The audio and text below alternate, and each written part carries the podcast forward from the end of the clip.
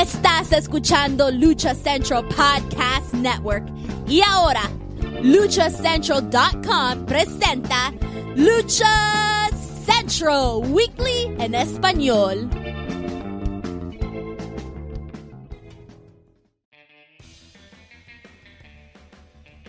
Amigos de LuchaCentral.com de México y Estados Unidos, sean bienvenidos a una nueva emisión de Lucha Central Weekly en Español.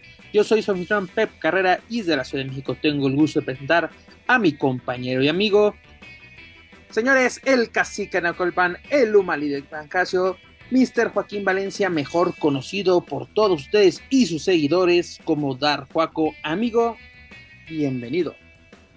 Ay, ¿qué tal? Muy buenas tardes, noches o días.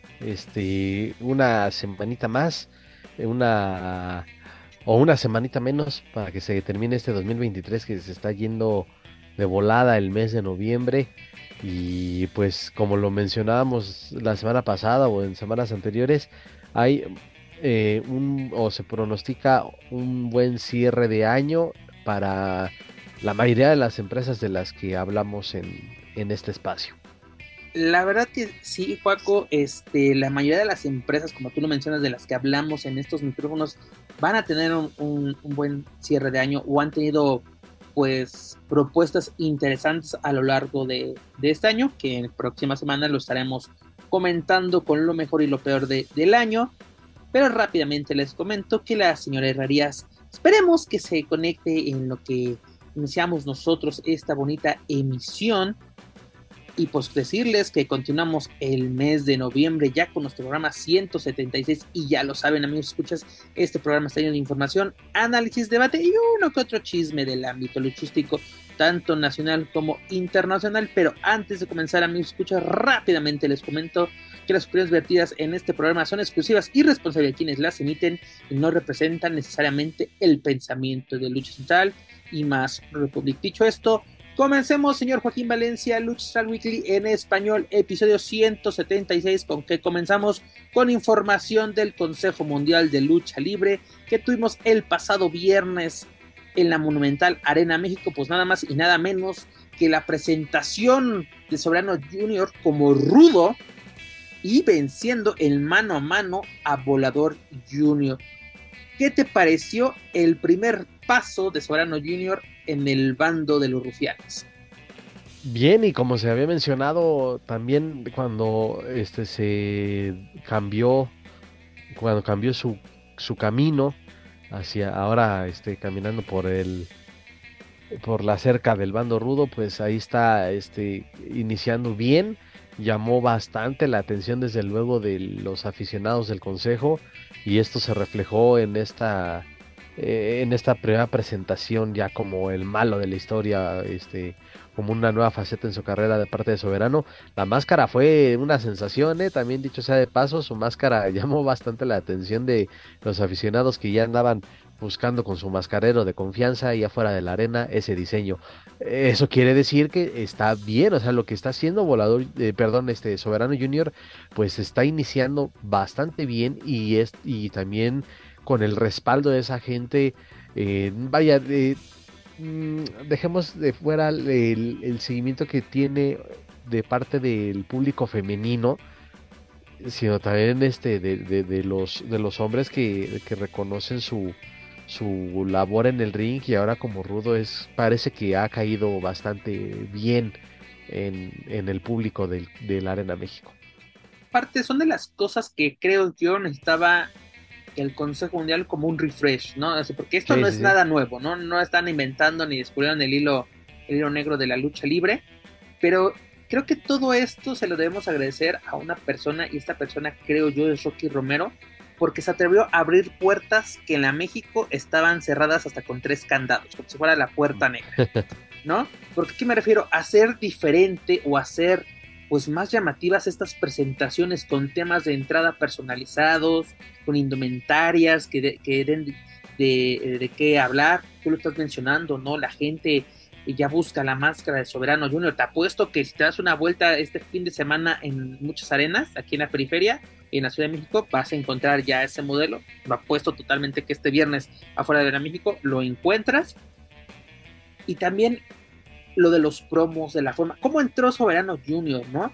Así de que pues no sale por la rampa de la Arena México, sino llega así literalmente en camioneta de lujo, acompañada de unas chicuelas, entrando como todo un rufián, ¿no? Todo como un dandy, por así decirlo, y con todo, ¿no? O sea, y aparte de las declaraciones que dio en sala de prensa, que retomo vía los compañeros de la tijera, que son los siguientes puntos que me llaman mucho la atención, que es sus objetivos, ¿no?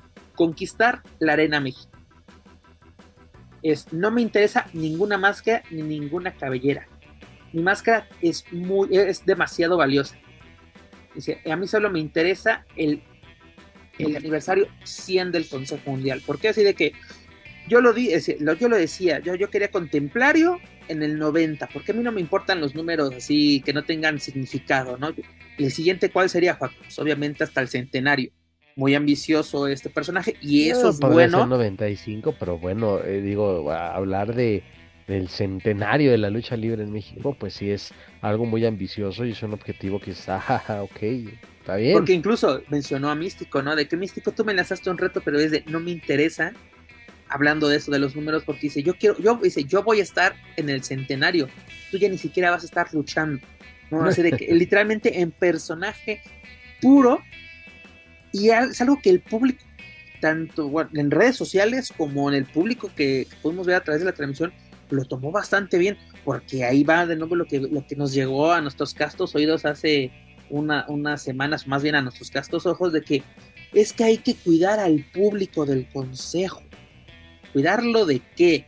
¿De este buen trabajo? ¿De alianzas chingonas o interesantes? No, apuesto que uno que otro se había dicho, ¿qué es esto? Aquí no es triple A, que no sé qué. No, es que nunca falta, que parece que se apayan Luterot, y los Luterot están haciendo algo muy bueno, que es la apertura que están haciendo, sobre todo, que tengan control sobre su personaje, los propios luchadores. Soberano lo está haciendo muy bien, creo yo, sí, de que yo sí creo que es el rudo que necesita hoy en día el consejo, porque no hay ídolos rudos. De los técnicos, pues tenemos a Místico, Volador, Máscara Dorada está haciendo un excelente trabajo. ¿Quién es? Titán y se diga, ¿no? Pero te falta algo, porque te digo, tienes a Guerrero, un gran luchador.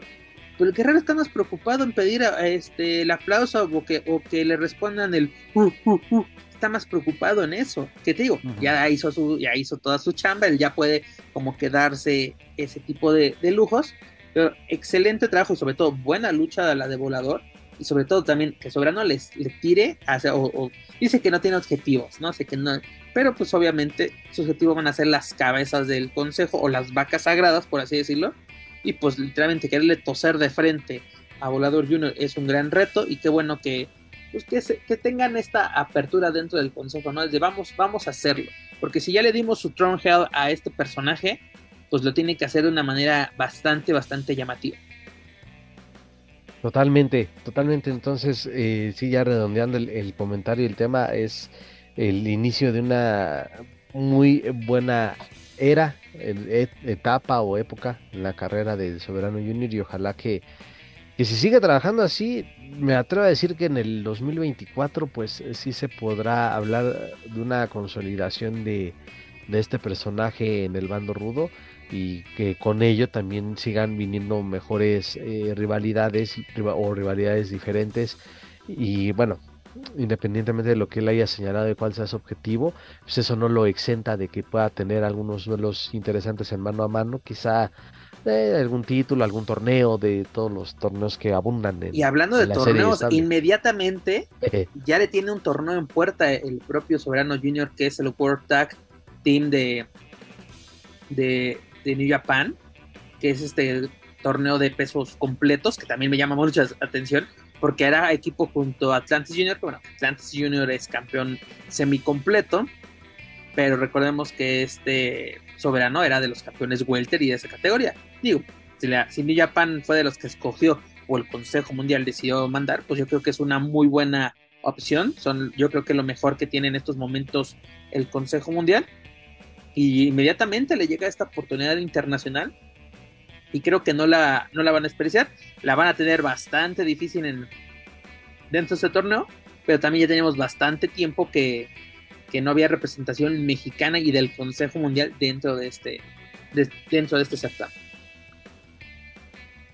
Sí, y pues allá pues pendientes de lo que acontezca, pero híjole, la verdad creo que ya recapitulando, digo, todavía falta para que hagamos, no sé si se haga un resumen de lo mejor del año, pero la verdad es que sí, nada que reprocharle al Consejo cuando pensamos que hay que ya no pueden hacer las cosas mejor, pues sí, nos cae en la boca y con variaciones, y eso que no se veía desde hace mucho, y que también por eso fue señalado en su momento en este espacio.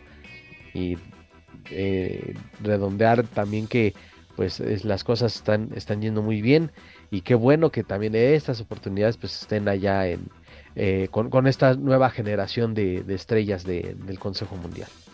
Como tú lo mencionas, el Consejo creo que ha hecho un muy buen trabajo, ya no rayando en excelencia, pero muy bueno.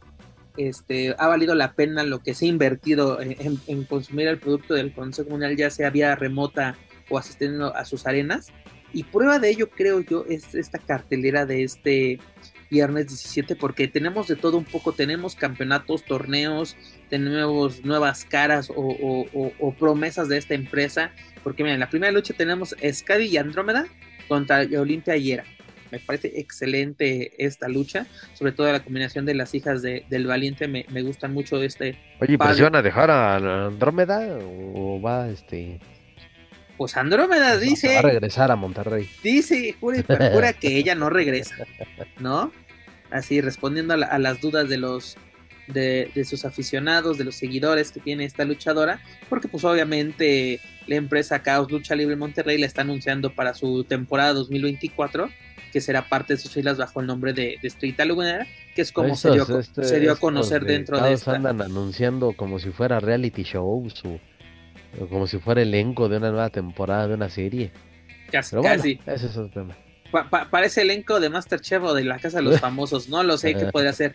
Además vamos a tener duelo por el Campeonato Mundial de Pequeñas Estrellas del Consejo Mundial, donde Mercurio, dígase el Chacal de Daniel Herrerías, lo va a defender o a exponer más bien contra Último Dragoncito, ¿no? Último Dragoncito buscando de nueva cuenta esta gloria. Además, eliminatoria por el torneo de la Leyenda de Plata, donde participarán Atlantis, Ángel de Oro, Star Black, Esfinge, Hechicero, Volcano, El Sagrado, Niebla Roja, Stuka Junior, El Terrible, Bárbaro Cavernario y Último Guerrero. Además, mi estimado... Perdón, algunos nombres que ya tenía rato que no figuraban, ¿no? Star Black, como que ya tenían un tiempo que no aparecía, o al menos en funciones importantes. Y el caso de Vulcano es algo similar, ¿no? Que Vulcano creo que está pisando muy fuerte en las funciones de Coliseo.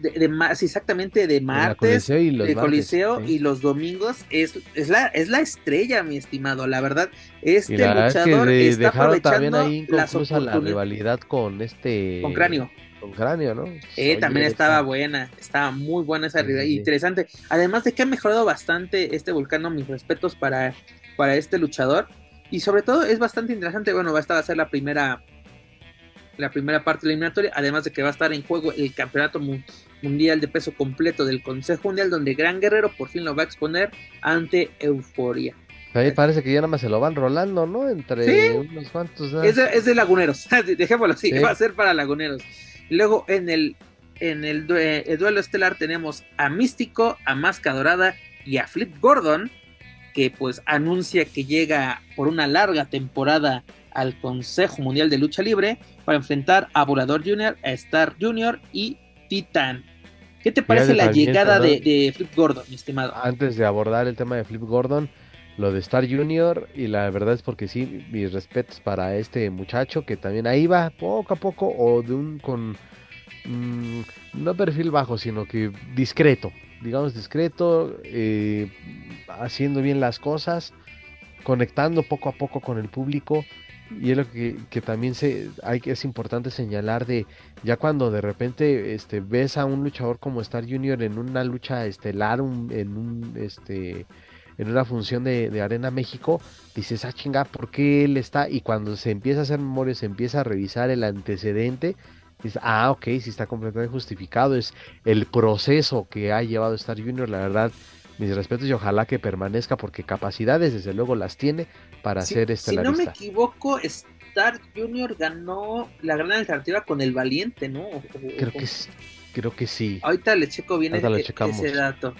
Porque sí me acuerdo que dio mucho que hablar, como que podemos pensar de que pues se perdió del proceso. No, fue un proceso que ha llevado una pausa, creo yo, adecuada para precisamente no hartar a, yo creo, al... Sí, mira, precisamente ganó la gran alternativa 2019 junto al Valiente. Sí, entonces más que merecido y con qué rivales, ¿no? Con qué rivales estará. Y hablando ya del caso de Flip Gordon, pues es un luchador que ya es conocido aquí en México, es un muy buen luchador, aunque también me parece, digo, y es como todo, ¿no? Como todos en la vida, nosotros, los deportistas, los artistas, los cantantes, todos por una, para decir, una mala racha, o que el nivel no es el mismo. Me da la impresión que así le ha pasado a Flip Gordon, que por momentos pareciera que ha bajado su nivel dentro de los cuadriláteros, y esta es una buenísima oportunidad para poder resurgir. Y lo que a mí me agradó más es que es por una larga temporada, que va a estar aquí formando parte de la serie y estable. Y por qué no, digo, a lo mejor me estoy adelantando, a lo mejor estoy diciendo algo muy precipitado, pero puede ser una de esas joyas extranjeras que caen en la serie estable y que se pueden ganar el reconocimiento de la gente. Bueno, creo que ya lo tiene, pero ya lo tiene porque recuperar. Era de los favoritos, porque cada vez que lo anunciaban, así que Real Honor venía a México y pues, venía con sus luchadores al Consejo Mundial, Flip Gordon era de los primeros en la lista, y el público Místico, encantado de la vida de que viniese. Bueno, cambiemos el discurso y digamos que se puede consolidar su carrera formando parte de la serie y estable, entonces... Y tener una estabilidad dentro de una empresa, ¿no? Sí, porque ¿tú cómo categorías su paso por NWA en este presente año que estuvo en algunas funciones? Híjole, es que sí, era bueno, pero como que dejó cosas inconclusas en la NWA. También de repente lo veías contendiendo o buscando ser el retador del campeonato, el Junior, ¿no? El campeonato Junior, exacto, que es de los que, fíjate, digo, valga la comparación, el campeonato Junior del NWA se me figura como el campeonato de la división X de Impact o TNA. Las luchas suelen ser siempre muy atractivas, pero creo que sí, ahí Flip Gordon era muy bueno, del tiempo que lo llegué a ver, pues no era tan constante o no estaba tan programado tan seguido.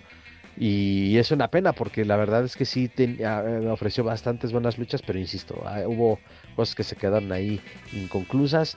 Y como tú ya también lo mencionas, ojalá que su llegada aquí al Consejo y que se quede aquí en el Consejo por una larga temporada, pues sea el parteaguas para que pueda tener ya estabilidad dentro de una empresa.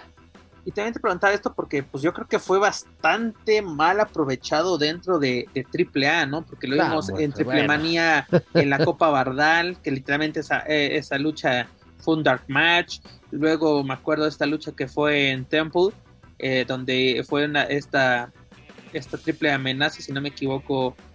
Fue una lucha de parejas, ya me acuerdo que estaba equivocando, porque la otra fue un evento que se llamaba Jackson Mania, que fue así de con elementos de AAA en California también, pero fue esta lucha que te refiero, fue en Temple, Arizona, que fue el regreso internacional de AAA, donde se llevó la derrota junto a Daga, siendo obviamente superados por el Hijo del Vikingo y Pentagon Jr., que fue una buena lucha, tuve la oportunidad de verla, de estar ahí, y fue interesante, me gustó, y dije, Flip Gordon como que tiene futuro, y fue su última pues presentación con AAA, y ya después así como que sobresaliente pues el crucero de Chris Jericho, ¿no? Donde se enfrentó a Matt Cardona precisamente por el Cruiserweight Oceanic Title, ¿no? Precisamente que es especial para esta ocasión, y luego, si no me equivoco, por mayo, ¿no? Esta presentación que tuvo con The Crash, que estuvo bastante bien, incluso enfrentándose a los Rascals, que ya es gusto verlos en acción.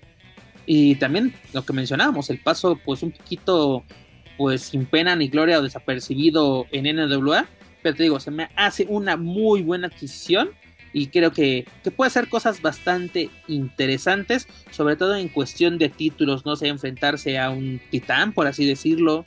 Y también al parecer viene como que de chico bueno, también es bastante bueno, porque también como que ya chole, ¿no? De que extranjero malo avienta tortillas. Sí, que cuando viene un luchador extranjero a hacer temporada aquí, pues parece que es una ley o una regla no escrita, mejor dicho, de que tiene que ser el rudo, que tiene que ser el malo. No, también que algunos de esos puristas consejo libre se dejen de mamadas de decir que solamente los únicos buenos y superhéroes de la historia son los luchadores mexicanos. No, también hay que reconocer el talento. Digo, pues lo han... bueno, en el caso de, por ejemplo, TJP, de Rocky Romero, por mencionar algunos, pues, recientes y no tan recientes, ellos, pues, han hecho sus personajes rudos, pero la verdad es que se han ganado el respeto del público. Entonces, ahora que sea diferente, pues, también es válido. Y creo que Flip Gordon puede cumplir con eso. Perfecto. Oye, y continuando con información del Consejo Mundial, pues también pasado viernes tuvimos la segunda edición del evento Long Starship Out, que se llevó a cabo en Orange York, Texas, donde hubo elementos del Consejo Mundial que incluso fueron los encargados de dar inicio a las acciones. ¿Qué nos podrías comentar sobre este evento de New Japan, precisamente de su marca Strong en los Estados Unidos? Pues primero que la neta, muy largo, yo pensé que no iba a ser tan largo, pero justificado sí, en términos generales me pareció bueno. Hubo algunos elementos que no recordaba haberlos visto, o creo que no los había visto, pero también con algunos altibajos, sobre todo con la duración de las luchas, en algunas luchas que hasta lo habíamos mencionado en una forma previa, esta va a estar muy buena o esta pinta para estar bien, no fueron así, en específico por la lucha por el campeonato de la televisión de New Japan de Zack Sabre Jr. contra Speedball Mike Bailey. La lucha de la noche, sinceramente. Sí, la lucha. Wey, déjenlos luchar, que no les pongan límite de tiempo. Fue buenísima. Evento estelar, el de Takagi contra Barreta, fueron casi media hora, mi estimado. Sí, que también estuvo buena, me gustó, porque era, se puede decir, así lo voy a decir, era chingadazo en estado puro. Era de resistencia. Sí. Y Trent Beretta, yo creo que en este año en AEW ha demostrado esa resistencia, poniéndolo, yo creo que ya también es, si no sangra, no es como si no fuera a cobrar el mejor amigo Trent Beretta, pero fue una muestra bastante buena de su calidad, y bueno, en esta ocasión no se logró el objetivo para él. Oye, ¿y no te parece que en Strong y AEW tenemos a dos personajes, a una persona que tiene dos personajes casi, o sea que son dos personas distintas? Me refiero a John Moxley, porque John Moxley lucha de una forma con Strong, que me gusta bastante cómo lo hace en Strong, y como lo que vemos en AEW, que era de que si no sangra no lucha, se aplicaba, ¿no? De que, güey, este combate del Blackpool Combat Club, dígase John Moxley y Volador Jr. contra David Finlay y Kenta, fue muy bueno. Oye, no manches, fue muy bueno. He visto, y la verdad creo que he visto no más de 10 veces una lucha de David Finlay. No, qué personaje, qué luchador. David Finlay son de los luchadores que tiene que venir al Consejo Mundial. Así sería un gran una adquisición, o por lo menos participante para el Grand Prix. Definitivo. Y aparte, pero pues hijo de un viejo conocido de todos nosotros, ¿no? Precisamente Finlay. Sí, y así lo digo, es un cabrón David Finlay, y su atuendo, su imagen, la personalidad del tipo, un tipo muy recio. Sí, la verdad es que sí, me agrada bastante el estilo. Kenta, pues también ya lo he visto más y sí se acoplaron bien a ese estilo, ¿no? Porque hasta lo poquito que llegaba a entender en los comentarios en inglés, pues que era pues como que una lucha pues de estilos similares o de los rebeldes, ¿no? De la lucha libre actual, cada uno en su propia trinchera, el Blackpool Combat Club y pues el Bullet Club, bueno, desde las tantas variedades que hay hoy en día del Bullet Club, donde están Kenta y Finlay, pero pues, fíjate, hasta así me dan ganas de que pónganlos en una revancha en donde sea. La verdad es que como que esa rivalidad me agrada bastante. Así es, y te digo, los del Consejo Mundial que fueron los encargados de dar inicio a las acciones, el que se llevó esa lucha fue Rocky Romero, sinceramente, en estado puro y Máscara Dorada, luciéndose como debe de ser, en el lugar idóneo, es con el correcto público idóneo, para que vuelten a ver tu marca y tu personaje de muchachos, estoy aquí, y sobre todo acompañado de pues leyendas del Pancracio y del Poroso, digas Atlantis y Tiger más 4, pues perfecto, sí. Y pues estandartes ya del Consejo Mundial como Último, Guerrero y Hechicero, pero los que se llevan las palmas en esta lucha, que sí, también un poquito corta, pero pues digo, ya para calentar motores para todo lo que nos esperaba a lo largo de la noche. Igual, yo conocí al Fantasma en el Best of Super Junior, se me hacía, cuando lo conociera, diga, este donde lo sacaron, y la verdad me gustó mucho su trabajo, y en esta lucha por el campeonato abierto de peso abierto de parejas, junto a Yukelo, también bastante bien. Místico con TJ Perkins, muy bien. Te digo, que ¿por qué no podemos ver esas luchas aquí en México? Híjole, pues como que esperaba más, de esa. ¿Sí? Sí, la verdad sí. Ahora sí, o como dijo Dani, no me acuerdo si tú, Dani, fuiste tú, fue una lucha de viernes espectacular. No sé si de viernes o creo que sí, como que ahí queda en la ¿cómo decirlo? En esa línea de que es una lucha que se puede ver en cualquier viernes. Sí, no te lo voy a negar, la podemos ver en cualquier viernes de Arena México, pero incluso hasta para que te aplique la mística o aplicar la mística lo tienes que hacer bien, porque luego hay viernes precisamente donde dices, aquí estás viendo cuando te está poniendo el brazo de, ya aplícamela, carnal, ya acabemos esto, y aquí es de vamos a hacerlo dinámico, que se vea bien, porque precisamente este es un producto para televisión, es un pay-per-view, que ya las conté, señor, para recordarlo, fueron 10 luchas, ¿no? Dices, estoy pagando por 10 luchas, pues está perfecto. Digo, la de Kingston también me gustó. Kojima sigue siendo un viejo lobo de mar, muy, muy difícil. Pero igual, aquí son dos totalmente distintos. El Eddie Kingston que vemos en AEW y el Eddie Kingston que vemos en Strong. Porque aquí vemos al luchador. Porque muchos dicen, este güey no lucha. Y los ves en estos lares con este campeonato, el Strong de peso abierto. Y lo hizo bastante bien. Y luego en el duelo, te digo, el duelo de Zack Sabre Jr., mis respetos, me gustó. Y Mike Bailey, que ahí sí aplica la de aprende místico, con todo el dedo roto, continuó la lucha. Recordemos ese sí. El Money in the Bank, con el dedo roto, desde yo ya me voy, yo ya no puedo. Aquí, señores, hasta recibiendo castigos, con el dedo roto. Sí, y sí fue una imagen pues sí bastante llamativa la de Bailey con aguantando ese castigo de parte de Zack Sabre. Aguantando el castigo y aguantando el dolor del dedo roto. Sí, la verdad es que fue muy corta, se quedó así de güey, no les dejen límite. O no les pongan, mejor dicho, no les pongan límite de tiempo, déjenlos chambear y ahí sí, bien justificado el grito de Fight Forever, de ahí de algún sector del público, pero bueno, también ojalá que este tipo de luchas se sigan dando, que Zack Sabre es calidad, es sinónimo de calidad, igual que Speedball, son de lo mejor que hay en la actualidad, en este estilo de lucha. Y bueno, repetir lo de TJ Perkins y Místico, híjole, es que insisto,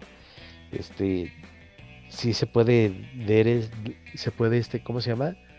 ver en una lucha de cualquier viernes, pero a mí lo que me llamó la atención, digo, sí, a lo mejor estaba demasiado marcado, lo hicieron ver muy marcado, que pues, por gran, yo me atrevo a decir un 70-30, TJP estuvo dominando la lucha, mucho tiempo estuvieron afuera del ring, también hay que decirlo, cosa que dicen, a ver dónde están también los mamadores de New Japan, que dicen que eso casi no ocurre, o sea, revisen la lucha y estuvieron mucho tiempo debajo del ring, pero bueno.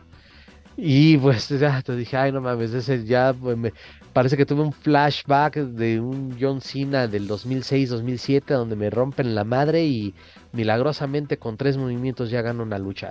No, por eso dije no, esperaba más, la verdad. Pues, ¿qué esperabas del Rey Plata y Oro? Tiene que recuperarse. No mames.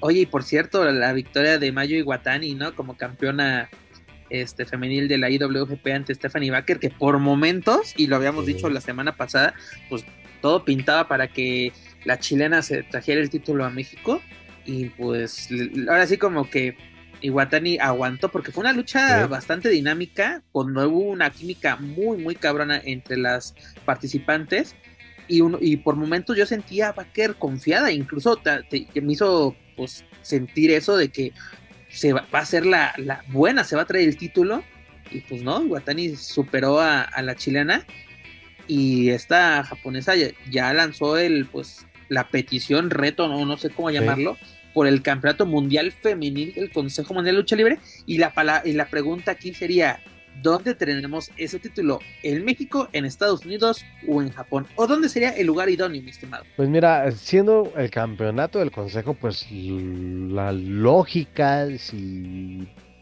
lo pongo entre comillas, la lógica, pues sería que fuera aquí en la Arena México, en un evento de la Arena México. Pero también lo menciono y a lo mejor estoy equivocado o estoy diciendo alguna incoherencia, pero los luchadores mexicanos en general, o los que están ya establecidos en una lucha o en una empresa mexicana, van a otros lados y no manchen, figuran más, sus luchas son mucho más atractivas, y aquí se les ve un poco limitados, y ahí está el ejemplo de lo que decíamos, ¿no? De TJP y Místico. Entonces, mira, donde pongan esa lucha, creo que va a ser sinónimo igual de calidad, puede ser igual o hasta mejor. Como tú lo mencionas, Juaco, lo lógico nos dice que tendría que ser en la Arena México. Sí, pero venimos en plan grande, yo creo que el lugar idóneo es el Wrestle Kingdom en el 18, Tokyo Dome, el 4 de enero que viene. Justamente me quitaste la palabra de la boca, porque si no se hace en el Consejo antes de que termine el año, digo, y con todo respeto, no es para una función de Navidad donde todos van a crudear, bueno, excepto los aficionados, hablando de aficionados, creo que no. Yo pensé que hablabas de luchadores de Arena Molera. No, O ya lo mencionabas, luego empezando el año, pues viene el mejor evento o el evento insignia de la New Japan, el Tokyo Dome, puta, sería maravilloso, entonces pues también sería bastante bueno, ¿no? Cualquiera, por eso insisto, cualquier lugar donde las pongas, seguro estoy de que pueden dar una lucha de igual o hasta mayor calidad, pero pues si nos ponemos exquisitos, pues pónganlo en un escenario grande como el Tokyo Dome. Yo creo que sería el lugar idóneo, y sobre todo si le quieres dar esta proyección tanto a la división femenil, ya que estás creando de la mano de Stardom en New Japan, pues adelante. Ahora sí como que tu magno evento, tu evento insignia o ahora sí la meca de los eventos en Japón, y sobre todo que ya estás incluyendo mujeres dentro de las carteleras, como lo han hecho los últimos 2 años, pues adelante. Yo creo que es el lugar idóneo, y sobre todo, pese a la derrota, Baker sigue demostrando por qué es la luchadora del año. Oye, aparte se le vio súper cómoda, como si yo se hubiera enfrentado a es lo a que la te comento, hubo una química impresionante, una química, una lucha dinámica que se disfruta, ¿no? Y ahora sí, para que se emperren más a los que ya andan ahí tirándole en redes sociales a Baker, y yo estoy hablando de su trabajo, señores, para que luego es que no sé, aquí estamos hablando de su trabajo, del cual el último año o por los últimos 11 meses, ha sido una chulada. Pero la verdad, chulada también este evento de New Japan Strong, vale bastante la pena, y sobre todo no perderle la pista a esta marca que tiene la empresa de León japonés en los Estados Unidos, sobre todo porque está utilizando elementos del Consejo Mundial de Lucha Libre. Pero bueno, mi estimado Joaquín, dejamos por esta semana a la serie estable, y ya lo saben, pues para más información del Consejo Mundial de Lucha Libre, sus eventos y sus luchadores, pueden visitar luchacentral.com. Dejamos la colina, doctores, nos vamos a la casa de enfrente. Pues Joaquín Valencia, por fin tenemos evento de AAA, y será el último magno evento del año. No sé si es también último evento de televisión de año de AAA, pero me refiero a Guerra de Titanes, que se llevará a cabo este fin de semana 19 de noviembre en el Gimnasio Municipal José Neri Santos en Ciudad Juárez, Chihuahua, donde tendremos el evento estelar. Chécate más el evento estelar para que te emociones, mi señor Juaco. No puedo esperar. Hijo del Vikingo exponiendo el mega campeonato por fin en AAA contra Dralístico. Uh-huh. Pues es que, güey, la neta ya no genera nada, digo, y no es nada en contra de ellos, de los luchadores. O sea, ambos están aprovechando su momento en AEW. Pero, y ok, los vemos allá y allá, a lo mejor está mal dicho lo que voy a expresar, que sigan aprovechando allá, aunque sean para abrir carteleras, o que no se estén disputando nada, o que sean luchas por equipos, porque aquí, al menos, ya no generan el mismo interés que se generó, obviamente, cuando el Vikingo ganó el título, o cuando llegó Dralístico junto con que cuando se unió a las filas de AAA, o cuando con Dragon Lee, y Dragon Lee se fue al mes. Exactamente, cuando ganó el campeonato, fíjate, hasta cuando ganó el campeonato de parejas y de inmediato fue la noticia de su hermano que iba a WWE. Aún así, todos los reflectores, y sí me atrevo a decirlo, muchos reflectores se fueron con Dralístico porque, ok, él se quedó como campeón, ¿qué va a pasar con él? Y mucha gente decía, pues ahora tú, cabrón, porque tus hermanos ya están del otro lado del charco, entonces ahora vamos contigo, ahora con esta nueva faceta hay que echarle el ojo. Pero también una cosa, la verdad es que ya se han perdido. Este retador al megacampeonato ni siquiera es un luchador de AAA, también es un luchador que está firmado con AEW. Exactamente, la semana pasada, si no me equivoco, por fin se hizo ya oficial. Ya, así como eso, que cabrón, faltaba la firma, ahí sí, como Wagner, estoy una firma, sí llegó esta firma, sí salió la tinta. Sí salió la tinta, así, usó una pluma Bic de las que no saben fallar. Vic, patrocínanos, ya te hice aquí el promo. Y ahí está otra muestra más que es el campeonato, el megacampeonato de AEW. Es correcto, sí. El megacampeonato de AEW, porque son sus luchadores los que más lo disputan. Aunque sean otras arenas, fíjate, ahorita hablábamos de en dónde se expondrá el campeonato mundial femenil del Consejo, que sea en el Tokyo Dome. Acá el megacampeonato figura en otros lados o con luchadores de otras empresas que no sean AAA, que están, la verdad, y a lo mejor me equivoco, pero a mí me da esa impresión que ya están agonizando y por eso están buscando luchadores de donde sea para poder nutrir su roster, que ahorita hablamos de esto, mi estimado, pero rápidamente mencionamos esta cartelera que consta de 6 luchas. La primera es Ares y Komander exponiendo el campeonato mundial de parejas de lucha libre AAA ante Sansón y Forastero. Luego tenemos una lucha en mano a mano entre Lady Shani y Chica Tormenta. Luego tenemos una lucha de relevos sencillos donde Negro Casas y Pentagon Jr. unirán fuerzas para enfrentarse a Bestia del Ring y a Taurus. Luego tenemos otra lucha en parejas donde el Tejano Junior y Sam Adonis se enfrentarán a Pagano y a Psycho Clan, obviamente el ídolo local. Andará bien Pagano, porque lo vi ahora últimamente en los últimos días haciendo transmisiones en vivo en sus redes sociales, y al parecer viene de una lesión en el brazo. Digo, sabes que él mismo lo ha dicho, y que hemos tenido oportunidad de platicar con él en varias ocasiones cuando nos permitían el acceso. De él, pues es prácticamente hasta inconsciente llegar a reconocerlo de subirse a luchar cuando no está recuperado haciendo una lesión. Hoy día creo que ya, pues esas lesiones ya, pues, pasan más factura, Y, sí, y además de que viene de una lesión en la espalda, ¿no? Que lo sacó incluso de la guerra de rivalidades. Él era el compañero de Rush, si no me equivoco. Sí, sí, sí. Entonces, vaya, ahora no, pues no sabemos en qué condiciones vaya a llegar el Noah Noah Style. Pues tiene que llegar porque es el ídolo local. Ahora sí, es el fuerte de la cartelera.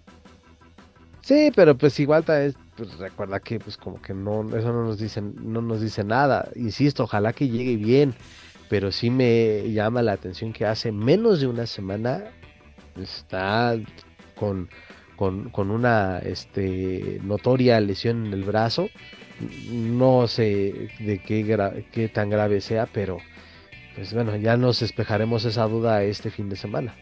Y además en la lucha semifinal tenemos una defensa más de Keaton Marshall, quien va a ser acompañado por Harold Cameron para enfrentar a Octagon Jr., exponiendo el campeonato latinoamericano de AEW, porque este campeonato ha estado en todos lados, señor, menos en AAA. Y el evento estelar, que ya les había comentado, de el Hijo del Vikingo exponiendo el megacampeonato de AEW ante Dralístico de AEW. No, bueno. Perdón, repíteme esta última del campeonato del campeón el título del campeón del pueblo, el Keaton Marshall. Con Octagon, ¿no? Con Octagon Jr., que ganó su oportunidad. Recordamos que el plan nos decía que iba a ser el primer retador, cuando ya tenía como 4 defensas, mi querido Keaton Marshall. Ok, mira, pues la verdad, y también pues echarle porras a Octagon Jr., que es de lo poco digno del roster o de lo que queda del roster de lucha libre AAA, y más porque pues, el personaje es un personaje icónico de la compañía, ¿no? Pero creo que es un tipo que ha sabido aprovechar su oportunidad, Octagon Jr., y coronarlo con ese cinturón, pues ya por favor tráenos algo de lo que nos pertenece.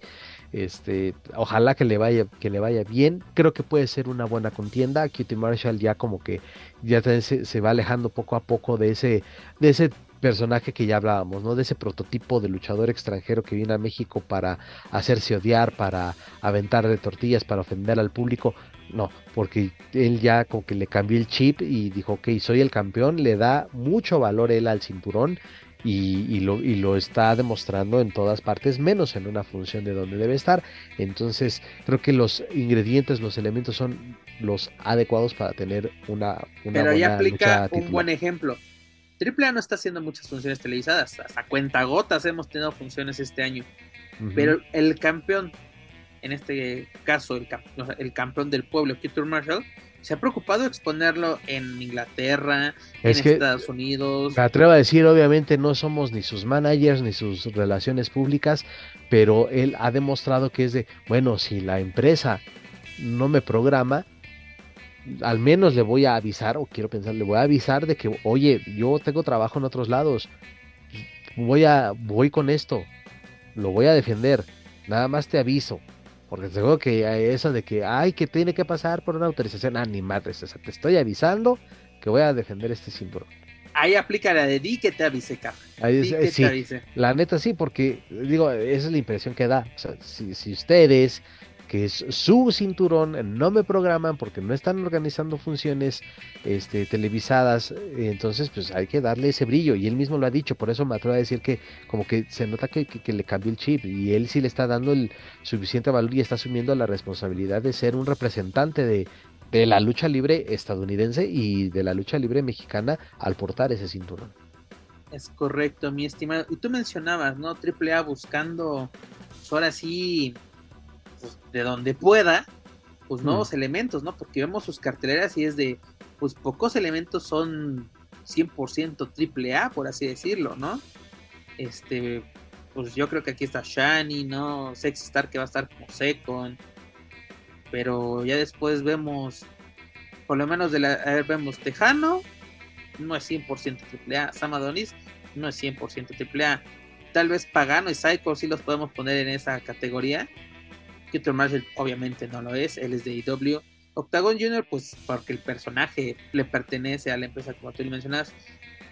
Vikingo, pues ya está más allá que para acá, ¿no?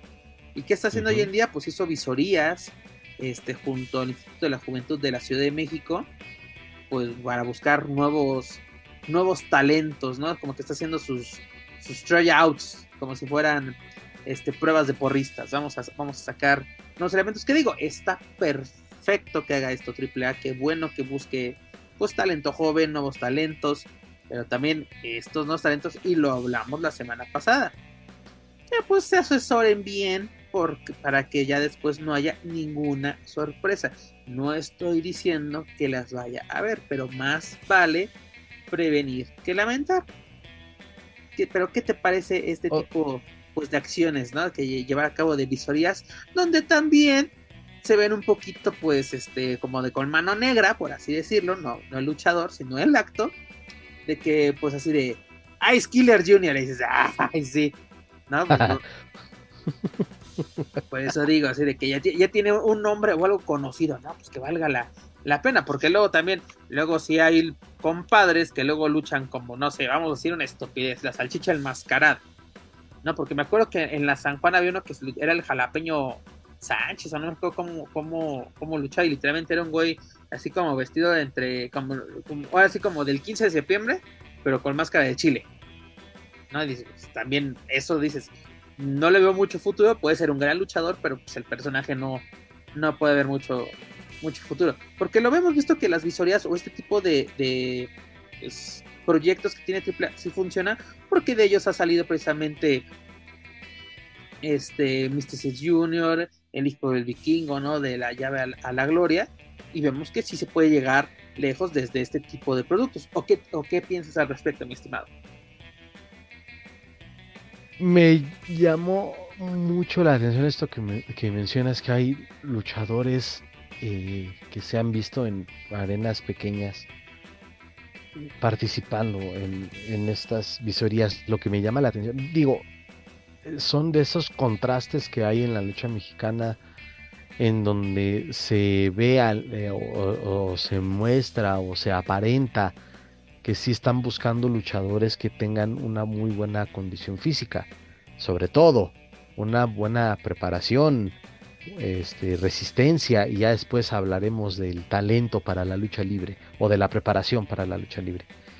Y eso me lleva me llevó a originar varias preguntas en mi cabeza de, y si esto hace una empresa como AAA, digo, al menos en apariencia, ¿por qué chingados? O también es una faramaya, y porque la neta vemos a luchadores que dices, güey, no mames, ¿qué haces tú luchando? Dicen que para ser un luchador, es una frase muy trillada, pero tienes que parecer luchador. Sí, exactamente. Sí. Porque la neta, digo, no es nada contra ellos, los he visto solamente un par de veces en vivo y digo, no mames, me sigo preguntando por qué chingados la gente los apoya, y me refiero a la puerquiza extrema. En primera, güey, no mamen. ¿Esos de dónde los sacaron? ¿Quién les dijo que eran luchadores? ¿No viste unos que incluso Grupo Internacional Revolución salió a pedir apoyo de sus genos para que le pusieran nombre? Que uno de como de espantapájaros, otro como granjero, otro no sé qué, así como... Es de, ¿por qué exactamente? ¿Por qué queremos más luchadores botarga? Sí. Sí, la verdad es que es increíble, no me... por eso digo que son contrastes, porque mientras una empresa como AAA o los entrecomillados, la neta sí los cuestiono bastante, exámenes que practica la Comisión de la Comisión de Lucha Libre de la Ciudad de México, pues en donde nada más parece que es solamente por cumplir, para aparentar que están trabajando, que están haciendo algo, porque hay muchos huecos, ¿no? Y eso ya sería indagar en otros temas que en este momento sobran, pero sí me generan estas cuestiones de, no mamen, no entiendo cómo por una parte tienes estás haciendo estas pruebas, cuando hasta en la misma AAA hay luchadores que se ve que no, que nada más se suben a posar. Entonces, la verdad, eso sí lo cuestiono.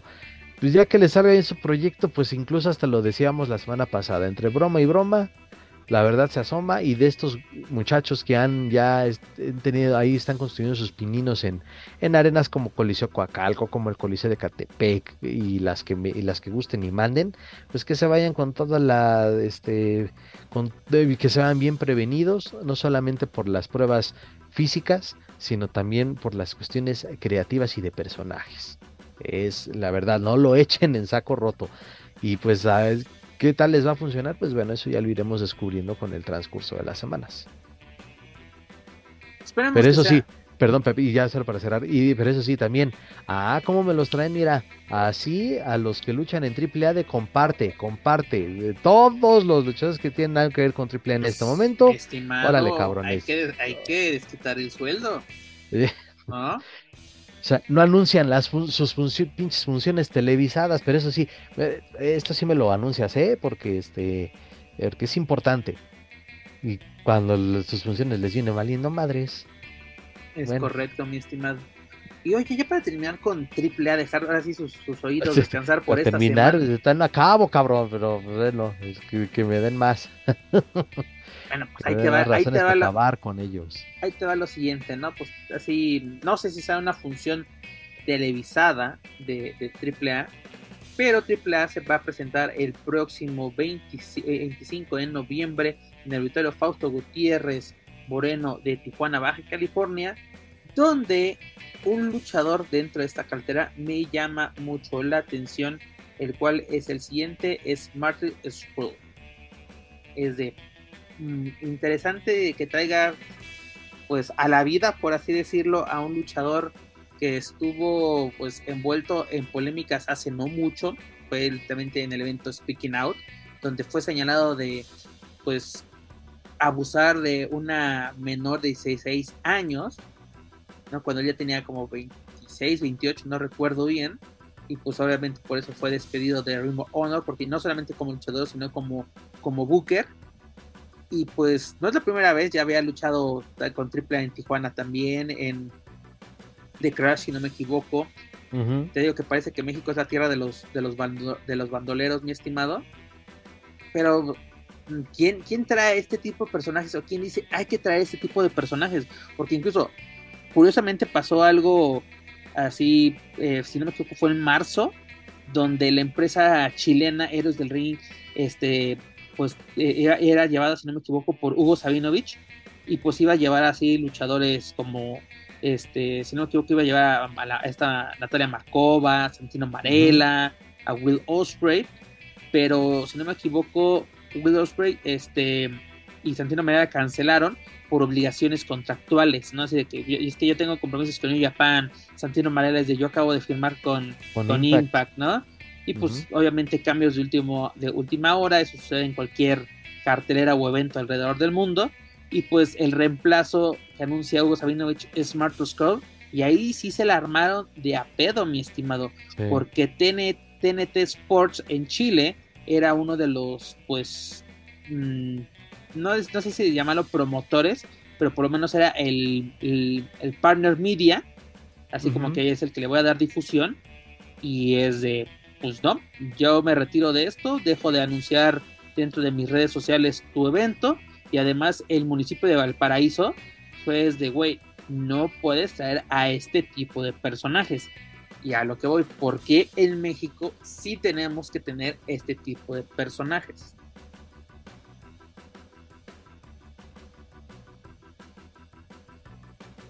Perdón, estaba ahí con el micrófono. De esas preguntas que nos gustaría que nos respondieran, pero desafortunadamente si se las hacemos a los responsables, pues te aseguro que no nos responderían. Porque se hacen o creen que hacen pendeja la afición, pero no. Y son lo que sí son muy buenos para evitar este tipo de cuestiones. Y que nunca lo sabremos, tal vez. Luego también tú me lo mencionabas, creo que sí fue antes de que iniciáramos a grabar. Y luego aparte, gran parte de la afición no conoce o no sabe de dónde vienen estos personajes. Exacto. Sí, ese es otro punto porque también dicen, pues... la gente no sabe. Si no lo ven en tele, no pasó o no lo creen. El caso de Travis Banks, güey, aquí en México. Exacto, es que están hasta es uno de los favoritos. Compadres. Parecen así como que, ¿cómo decir? Incluso yo lo dije de broma con ustedes, pues, que se me hace raro que no los programaron juntos.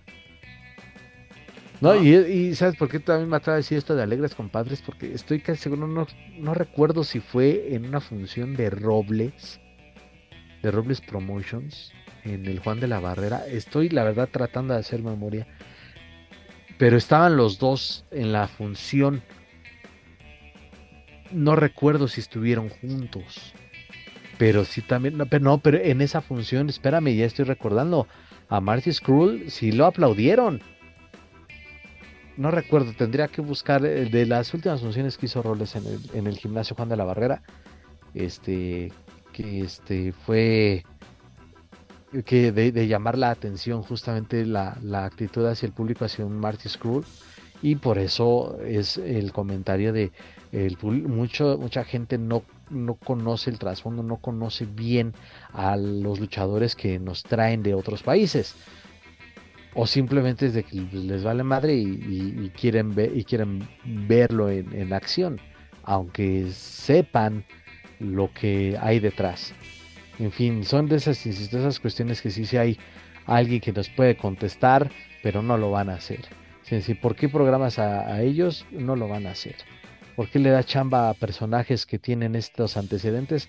Pues no lo van a hacer. Bueno, si no lo hacen con los luchadores de aquí, con sus propios elementos. Mi estimado, ya tengo aquí el dato que tú tenías la duda. Fue el 27 de mayo del año pasado, dígase 22 de 2022. Fue en el Deportivo Oceanía. Y estuvo precisamente en esta lucha, fue en el evento semifinal, estuvo Marcy Scurll compartiendo esquina con el Hijo de Dos Caras y el Hijo del Fishman, siendo derrotados por el Tejano, Supernova y Doberman Primero. Uh-huh. No, sí, y me acuerdo que si no me equivoco también en el Juan de la Barrera, si no me equivoco, uh-huh. A ver, tengo aquí una del 29... Sí, también me acuerdo sí de eso. Mira, aquí también así, compartió esquina con Dragon Lee Hidralístico para superando a Carlito, a Flamita y a Taurus. No recuerdo, a ver, déjame checar, pero creo que sí estuvieron en la misma función, no sé si, obviamente no estuvieron en la misma lucha, pero creo que Travis, ¿no? Sí estuvo por lo menos ahí en vestidores. Sí. Así como que sí, este par de personajes sí han compartido por lo menos el mismo recinto, al mismo tiempo. Mira, no lo digo, no quiero que me tomen, señores, de ay, pinche moralista, no sé, sino es de que, güey, para AAA, ¿qué le ayuda a traer este tipo de personajes? La polémica nada más, porque mira, si es un buen luchador, claro que sí. Es famoso, claro que sí. Es polémico, claro que sí. Pero te sirven este tipo de elementos que han sido señalados públicamente, porque también nunca falta así, pues, en el caso de Travis, a ver, ¿dónde está la denuncia? Yo solo digo, en ese caso parecen abogados del sindicato. Sí, cabrón. Del diablo, cabrón. Ya casi es de, te vamos a ir a tirar basura, así como los de Kemonito, te vamos a ir a tirar basura a tu casa.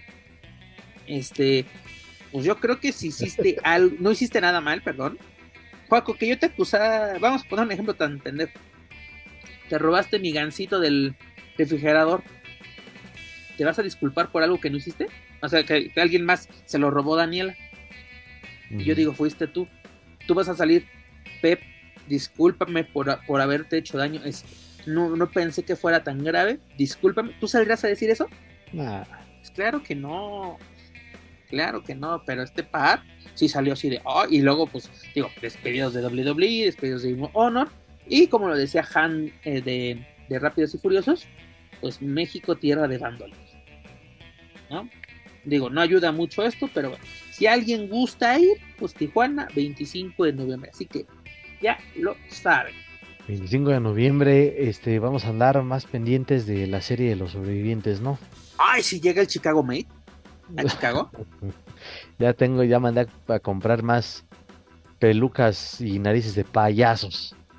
Igual y me la termino poniendo yo, pero no lo creo. Ah, imagínate en una de esas te vas a tener, que yo no creo, sinceramente. Yo creo que sí vamos a tener que repartir esas pelucas y narices, pero bueno, aquí en el mundo del wrestling, sobre todo de WWE, nada está escrito. Pero bueno, señor, dejamos en paz por esta semana a la AAA, a ver con qué nos sorprende es en Guerra de Titanes. Recuerdo que pues, que la vamos a poder ver a través de HBO y de Space, obviamente cortado porque nunca nos mandan un evento. Sí, hay que tener el justificado el material para el cierre de año.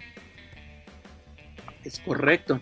Y además, en los canales donde nadie los ve, pero hay que justificar el tiempo aire, y que no es nada barato. Ya tienes material para cosa más, a más. Ya tienes para material para darle al canal, que pues también. Pero bueno, señor, dejamos la Caravana Estelar, y para más información de la Caravana Estelar, sus eventos y su luchador, les invito a que visiten luchacentral.com. Dejamos la Caravana Estelar, saltamos el Río Bravo, nos vamos rápidamente con AEW. Pues ahora sí, como que el chismecito de la semana, que fue más de la semana pasada, pero pues ahora sí lo tocamos hasta esta ocasión. Pues qué sucedió, y algo que a mí me llamó la atención desde el primer momento, es de que en la emisión que fue transmitida el 27 del pasado mes de octubre, de Rampage, de AEW Rampage, solo tuvo 3 luchas, cuando lo regular este show tiene 4. ¿Y qué sucedió? Pues que nos confirma el West Observer, pues de que había una lucha programa, dígase, un mano a mano entre Komander y Metallic, pero Metallic se negó a perder ante Komander, cosa que ya había pasado en Ring of Honor, en la función, en el episodio número 34, que se llevó a cabo el 14 de octubre, donde se llevó la victoria en una lucha bastante corta, pero pues al parecer el gran Metallic, el primer Máscara Dorada, no quiso perder y dijo: yo no salgo. ¿Cómo tomamos esta noticia, mi estimado? Que sí tuvo mucho run o estuvo, sí, como que dio de qué hablar en las redes sociales y en los medios especializados de lucha. Pues desafortunadamente no es un caso que... No es una situación que nos...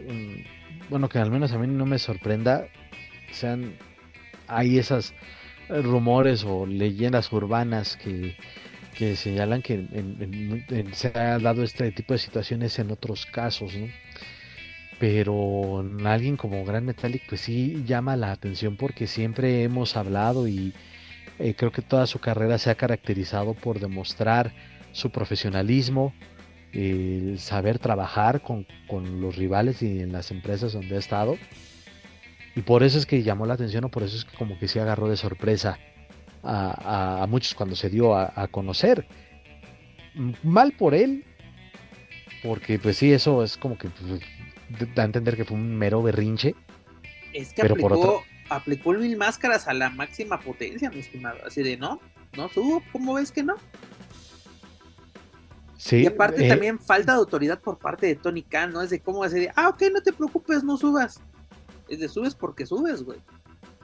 Porque aparte, y fíjate, bueno, es que, perdón, también dicen que en otras empresas, igual llámese WWE o en algunas empresas o promotoras de otros lados, en donde, pues está haciendo berrinchito, y es como que igual la regla no escrita de vamos a humillar a este cabrón. O sea, denle, pero denle bien, o denle de más, no hay pedo, ahora sí que si se rompe yo lo pago, ¿no? En algunos casos ha habido también ese run de pues está haciendo berrinchito, no quieres trabajar, pues ahora te subes, cabrón, y vas a pagar derecho de piso. Está mal también, y sí, y mira, y es otra demostración, si esto es cierto, es otra demostración, como tú dices, la falta de autoridad de Tony Khan, que parece que ya todo el mundo le tiene tomada la medida, porque es un tipo que también hasta en apariencia se ve muy noble, se ve muy alivianado, es como creo que también lo mencionaste tú o lo hemos dicho aquí, es un aficionado con un chingo de dinero. Es el sueño de todos nosotros, ser un fanboy con dinero, y no lo digo como insulto, yo quisiera ser Tony Khan y tener su dinero, y pues obviamente voy a hacer mi empresa y sobre todo asesorarme o juntarme con luchadores de calibre y con experiencia dentro de esta industria, y que me pues ahora sí que me lleven de la mano, en este caso Jericho, Kenny Omega, los John Box en su momento, Cody Rhodes. Entonces, obviamente así sí fundó una empresa, pero ¿sí? vemos el famoso caso con CM Punk, ¿no? Que el propio Khan dijo: por primera vez tuve miedo o sentí que mi vida corría peligro, ¿no? En un evento deportivo. Y mira, en concreto, esta fue en... perdón, octubre, ¿no? Lo de Metallic. Y de ahí... Sí, en el evento que fue en Filadelfia, el 27 de octubre. Bueno, fue el 25, se tenía que grabar, o más bien se grabó Rampage y se transmitió el 27 de octubre, 2 días. Y de ahí no lo hemos visto en otra función que haya estado programada en AEW. En AEW no. En World Honor estuvo en el episodio 36 en el siguiente, pero perdiendo en un four-way match. Así Angélico se llevó la victoria, superando a Gringo Loco, a Slim J y a Metallic. Ya después, su última que yo tengo aquí fresca la memoria, su presentación en la función del 12º aniversario de The Crash, ¿no? Donde Andrade se llevó la victoria, superando a Galeno del Mal, que por cierto ya se nos va a Japón con All Japan. Ya estaba en Japón, creo que ya debutó. Ya. Bien. Sí. Y además, hablando a un paréntesis, ahora el que se nos va a Inglaterra es hijo de Dr. Wagner Jr. con Progress.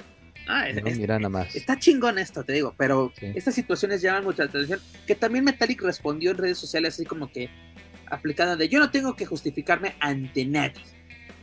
Pues yo creo que sí te tienes que justificar por lo menos con Tony Khan, cabrón, ¿no? Porque es el güey al menos, si lo hizo, lo hará ante él y ya dependerá de Tony Khan o de la empresa si lo hace público o no.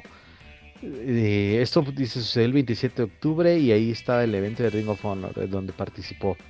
Pues ahí, bueno, si es con la secuencia y si no fueron grabados o si ese episodio de Ring of Honor no fue grabado antes y fue en vivo después de esta fecha de Rampage, pues ahí te da a demostrar que también como que se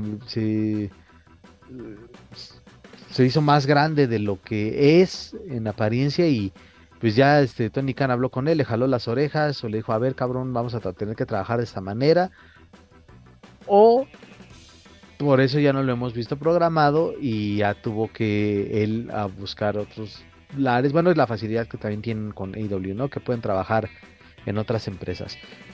Pero si se llevó a cabo algún tipo de suspensión, pues lo arreglaron entre ellos y Tony Khan decidió que no era necesario emitir algún comunicado. Son esas cuestiones que a veces sí se arreglan en casa, y que creo no yo que muchas veces es bueno eso, ¿no? De que no salga pues el chisme de casa, que lo resuelvas internamente.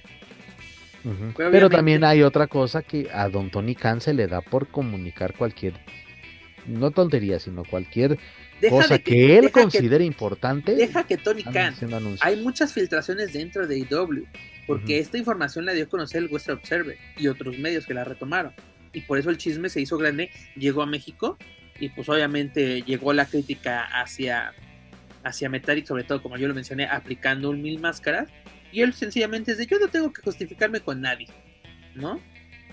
Que también estoy de acuerdo con él, él no tiene que justificarse ni con los aficionados, la neta. Pero a mí me sorprende que un luchador como Metallic esté tomando este tipo de de actitudes, porque yo lo recuerdo mucho en el Consejo Mundial y pues él compartió esquina con grandes luchadores, ¿no? Y no recuerdo que, por ejemplo, tuvo varios mano a mano con el Negro Casas, y el Negro Casas no he sabido que aplique la de yo no pierdo contra ese morro. Al contrario, a él le gusta apoyar a los jóvenes. Gran Metallic tiene una victoria en Guadalajara en 2010 contra Jushin Thunder Liger. Imagínate, así es como, no me imagino a Liger diciendo no, yo no pierdo contra este chamaquito, ¿no? O Héctor Garza diciendo no, yo no pierdo con este chamaco. Averno, ¿no? O sea, Averno, Mephisto, todos estos luchadores que se le dio su oportunidad, y fue un tipo de niño maravilla en su momento y su salto hacia New Japan. Pero creo que también no sé si sea, no puedo llamarlo inmadurez, pero como que esas actitudes de hey güey, yo ya estuve en WWE, pero pues, eso también puede ser. ¿Qué hiciste, carnal? O sea, entraste con bombos y platillos. Esa lucha de Theo Perkins y Grand Metallic en la final del Cruiserweight Classic, chulada de lucha.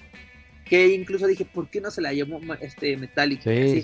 La Theo Perkins fue un justo ganador, pero es de, güey, así estuvo tan chingona, y pues, tal vez gana lo de, ay, el dénsela a mi paisano.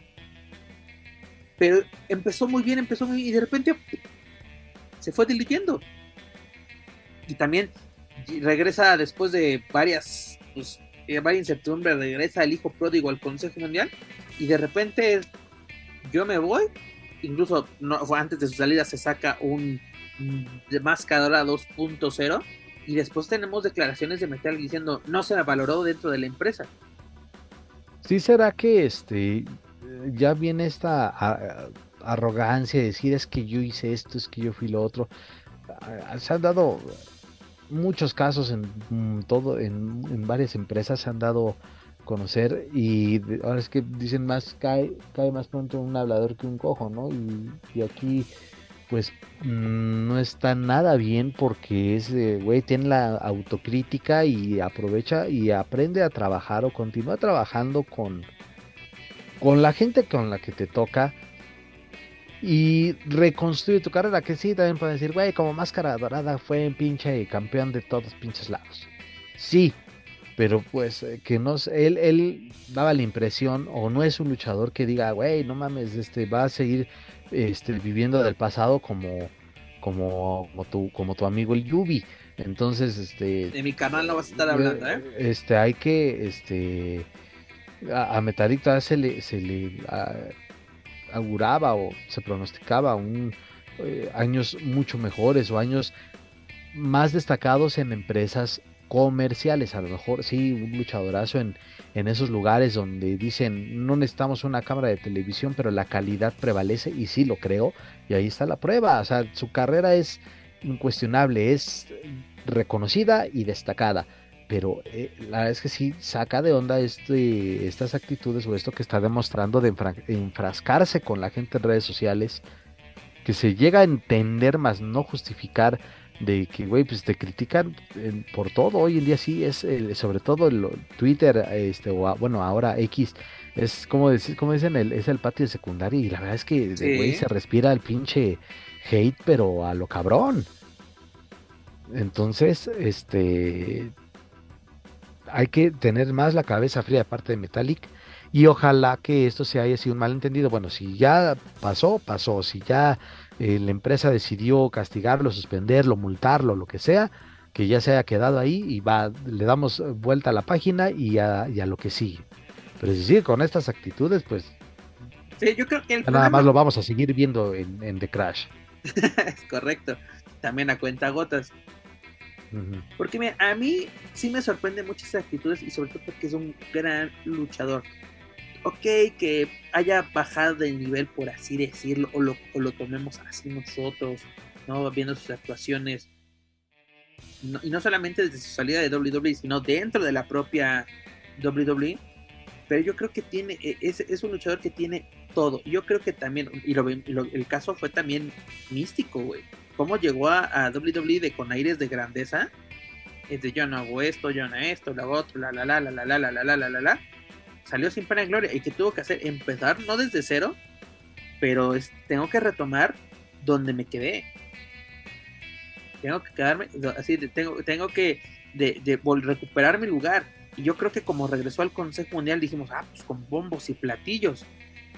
Y pues literalmente fue un mes lo que lo vimos dentro del consejo, y se acabó, ¿no? Solo lo vimos en, si no me equivoco, fue julio, y vámonos. Incluso su último fue un ese regreso tan anunciado que ni la lucha de John Cena contra La Roca fue tan anunciada como el regreso de Metallic al consejo, y terminó siendo una baba. Incluso esta lucha que terminó, la de Titán contra Metallic, tampoco fue tan buena que digamos, sí, así que digas, así quedó mucho a deber. Sí, quedó a deber. Pero mira, tiene con qué. Esperemos, como tú dices, haya sido un malentendido, unos 5 minutos, ¿no? Te faltaron tus 5 minutos Milky Way, como diría el comercial de esta golosina. y pues que retome, así como que retome el camino, porque mira, tú dices, ah, yo estuve en WWE, hice esto, hice lo otro, pero ves el caso que tuvimos en Dynamite de el duelo de parejas de Vikingo junto a Komander contra FTR, donde obviamente FTR se lleva la victoria, pero te llevas el reconocimiento de tu rival, güey, y en público. Sí, y buen trabajo, muchachos. Uh-huh. Pues nos hicieron sudar. Y aparte, y ahí está ese otro ejemplo, FTR catalogado el año pasado como la mejor pareja del mundo, y este año pues aunque se ausentaron un poco, ya no tuvieron tanta chamba, creo que me parece también vino ahí una lesión. Y sobre todo el run de que iban a regresar a WWE, porque había finalizado su contrato con AEW. Sí, a lo que voy, que son ya hoy en día referentes, o son de las parejas más exitosas y son unos luchadorazos, y se ha dicho hasta el cansancio, que siempre tienen ese reconocimiento hacia los rivales, estrecharles la mano, y la verdad es que ojalá que lo valoren los... En este caso, Komander y el hijo del vikingo, y que les ayude todo eso, y que sepan... aprovechar que están rodeados de luchadores de muchos estilos y de gran calidad, pues también para aprender, en el caso de FTR, y luchadores que te van a exigir y sacar lo mejor de ti también. Komander ahora acompañando a Penta, esta fue en Rampage, ahora la que les voy a mencionar fue en Dynamite esta semana, junto a Penta el Cero Miedo, ante los Young Bucks, también una buena actuación, y llevándose así de, güey, parece muchacho, muy así de... Sí. Bien, ¿y quiénes son los Young Bucks? También de los luchadores solicitados no solamente por la afición, sino hasta buscados por otras empresas. La propia WWE tiene años rogándole, porque es la palabra, rogándole a los Young Bucks de que firmen con ellos. Sí. Y pero también a lo que iba, independientemente de la calidad en el ring, que bueno, ya se habla y se conoce, pues también la actitud, al menos la actitud que demuestran en las cámaras, o creo que los Young Bucks son muchachos que no, bueno, ni tan muchachos ya, que no se han metido o que no demuestran que se metan en broncas. Y como tú, también reconociendo la calidad del rival, FTR igual. Y eso también es a lo que voy, que deben de aprender a asimilar, a absorber esa madurez y esa humildad para trabajar, y que no porque cuando vengan aquí empiecen a mamonearse de que es que yo ya estuve luchando con tal y Juan, y no, hay que saber trabajar con todos y darle el respeto al rival, y demostrar que eres de lo mejor en el mundo en esta industria. Eso es lo que también deben de aprenderle estos muchachos como Vikingo, Komander, bueno, Penta, pues ya es alguien ya. Incluso que, Penta, ya rápidamente, ya para terminar este tema, Penta es el ejemplo perfecto de que como se te da, tienes que dar, güey. Porque Penta ha tenido muy buenos momentos dentro de AEW, esa lucha junto a su hermano ante los Young Bucks en All Out, si no me equivoco fue del año pasado. All Out, el de la jaula. El de la jaula, chulada de lucha 2021, que se llevó. 21, ¿no? Pues... 21, sí, tienes toda la razón. Chulada, la verdad. Chulada de lucha. Fue como que su momento máximo, porque aparte su primer título dentro de AEW, siendo de los miembros fundadores de esta empresa, pues también tienes que dar. O sea, Penta también ha tenido rachitas de derrotas, pero como se te da, tienes que dar. Y es un buen ejemplo. Y rápidamente comentarles que este fin de semana, precisamente este sábado 18, tendremos la edición número 5 del pay-per-view de Full Gear, el antepenúltimo del año, o más bien sí, penúltimo del año, porque aparte recordarles que para diciembre, no me equivoco, el 30 de diciembre tenemos pay-per-view, un nuevo pay-per-view de AEW, que va a ser el World's End, que va a ser en Uniondale, New York. Pero bueno, primero vamos a tener este evento de Full Gear, que va a ser la quinta edición, que se va a ir a cabo en el Kia Forum en Inglewood, California, a un ladito de Los Ángeles. Y pues... No tenemos nada más una participación mexicana o latina, que va a ser la de la facción ingobernable, dígase Rush Hidralístico, en una lucha de 4 esquinas de parejas por el campeonato mundial de parejas de AEW, que están en poder de Chris Stark y de este Big Bill. Yo espero que tengan un buen papel y por qué no se lleven el título. Por enfrente tienen a FTR y a The King of the Black Throne, dígase este Malachi Black y Brody King. Pinta bastante interesante el evento estelar, después de lo que hemos visto las semanas, en estas semanas, lo de este Maxwell contra Jay Watt. Yo creo que pinta para ser una buena lucha. Pues como que le tengo un poquito de fe, no sé tú, a la de Hikaru Shida contra Tony Strong.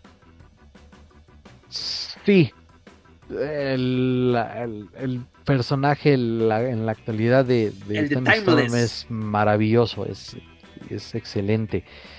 Y bueno, también sabemos que Tony Storm es una muy buena luchadora. Y este personaje que no sé cómo describirlo, pero me encanta lo retro y el drama que ella le pone a su interpretación. Y Hikaru Shida, pues también una luchadora de muy buena calidad, y creo que sí puede ser algo bueno. En cuanto a lo de la facción ingobernable, pues es ya también darle la variedad al talento latino o al talento mexicano que está en AEW, porque ya constantemente era ver a los Lucha Brothers, sobre todo a los Lucha Brothers era ya muy era una costumbre. Entonces ahora pues sí ver a Rush, a la facción ingobernable, pues qué bueno, y ojalá que tengan un buen papel. Y es una lucha titular, o sea, no es para menos. Y conociendo a Rush, pues es una oportunidad que, el tipo va a dar de qué hablar. Eso sí es 100% seguro, va a dar de qué hablar.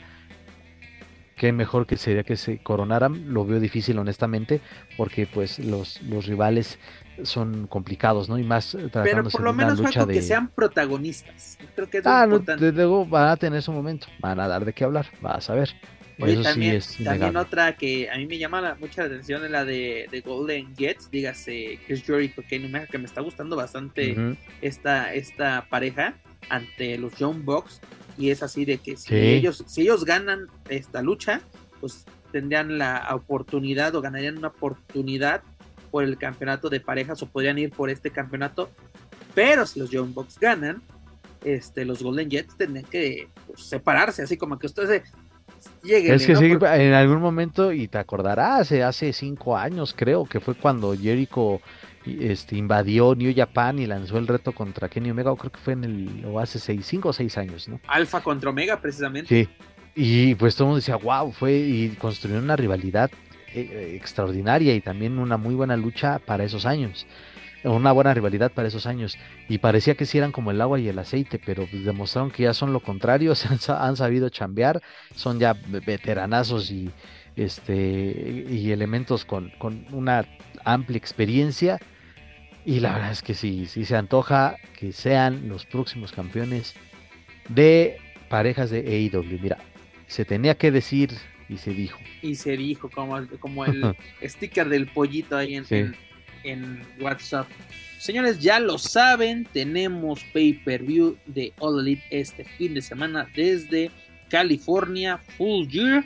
Así que son 9 luchas, 9 luchas anunciadas, a ver con qué pinche sorpresita sale. Es lo que te iba a decir, porque aquí con el tío Tony, como tú lo acabas de mencionar, no podemos cantar victoria. Si no me equivoco, rápidamente te lo checo. Y lo bueno es que es el sábado. Wrestle Dream tuvo, rápidamente te digo, 14 luchas, mi estimado, contando el pre-show, y All Out tuvo 13 luchas contando el pre-show, que era también era lo que decíamos de All Out, que habíamos, si no me equivoco, habíamos visto anunciadas de manera oficial 7 luchas, y dijimos, pues va a estar decente, y después de tómalas, nada más era la mitad, cabrón. Entonces, luego canijo, porque luego pone luchas interesantes desde el pre-show, o luchas de campeonato, desde, cabrón, pues lo que hicieron en el campeonato de pareja, si no me equivoco, ¿no?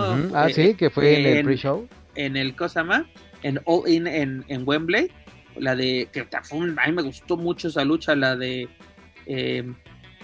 de Maxwell y Adam Cole contra UC Open, no mames, muy buena lucha para iniciar la noche. Luego también la de Hook contra Jack Perry, que dio mucho de qué hablar. Uh-huh. Y él también, incluso, bueno, esa ya no fue pre-show, ya fue la de la cartelera, pero pones una carta fuerte desde el principio, dígase, en ese entonces un CM Punk contra Samoa Joe.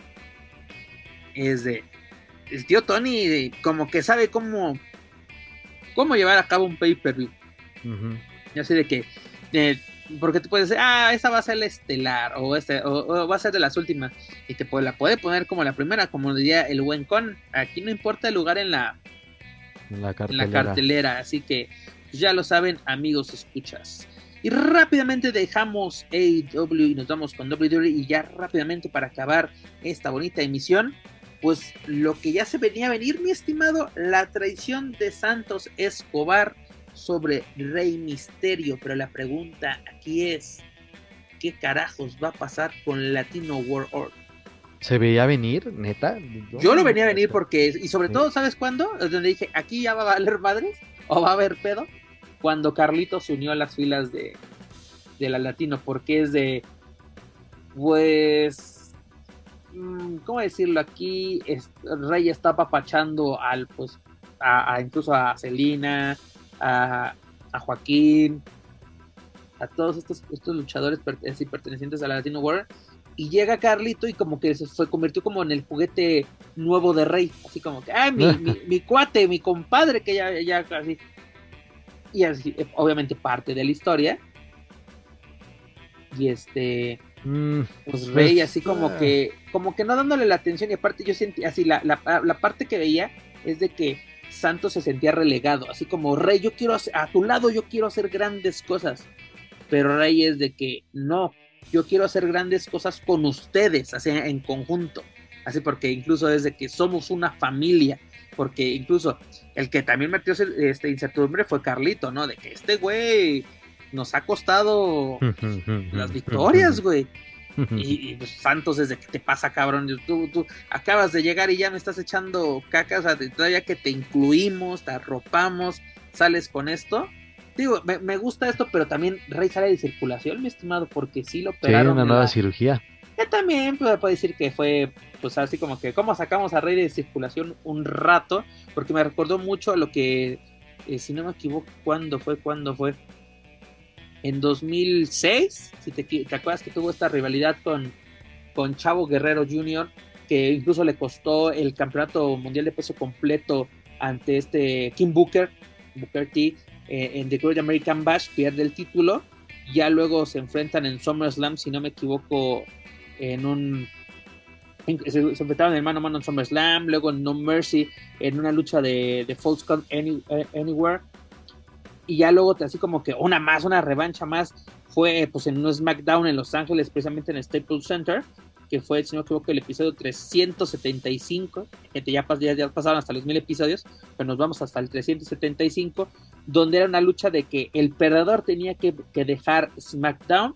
Chavo Guerrero gana esa lucha, y Rey sale de circulación hasta el verano del 2007, ¿no? Como que fue así de que vamos a lesionar a Rey en cámara para justificar su ausencia, pues, de los encordados. Yo creo que esta es la oportunidad.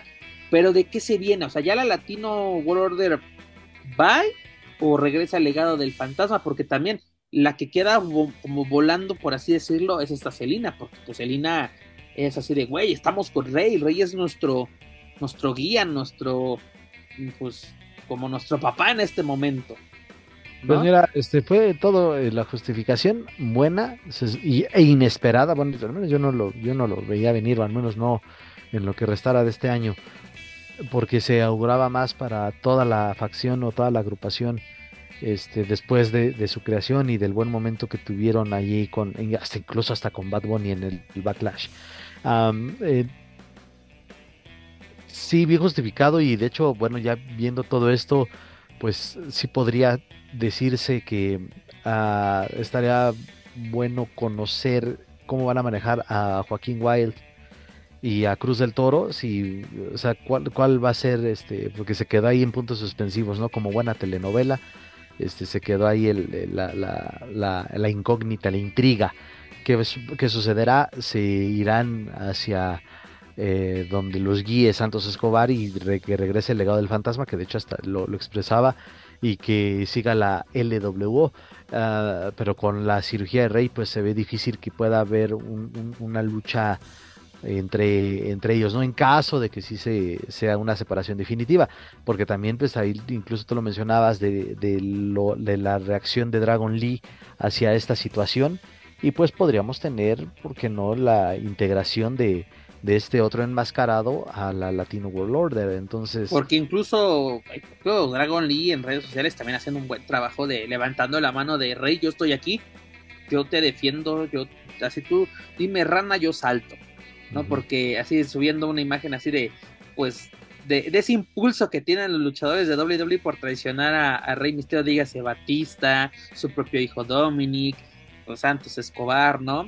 Hasta el propio Edge en su momento, ¿no? Y pone Dragon Lee, I don't like them, ¿no? Siempre cuentas conmigo, así @ Rey Mysterio. Bueno, yo creo que podría ser así de que puede continuar el proyecto, porque también siento que sería muy apresurado matar el proyecto de la Latino World Order. ¿Qué tú puedes decir? ¿Es un proyecto que solo nació para vender camisetas? Pues posiblemente sí, pero creo que estaba llevándose por un buen camino.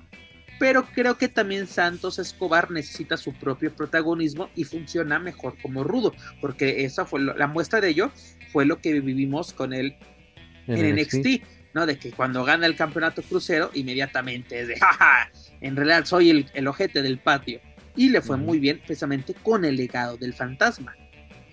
Por eso queda en, pues, volando, ¿no? ¿Qué sucederá con Rey? Además de que se aproxima también, como lo hemos mencionado, dentro de unos 15 días, no, la próxima semana, pues una edición más del Survivor Series, que va a ser bajo el formato de War Games, que también ha estado pintando interesante.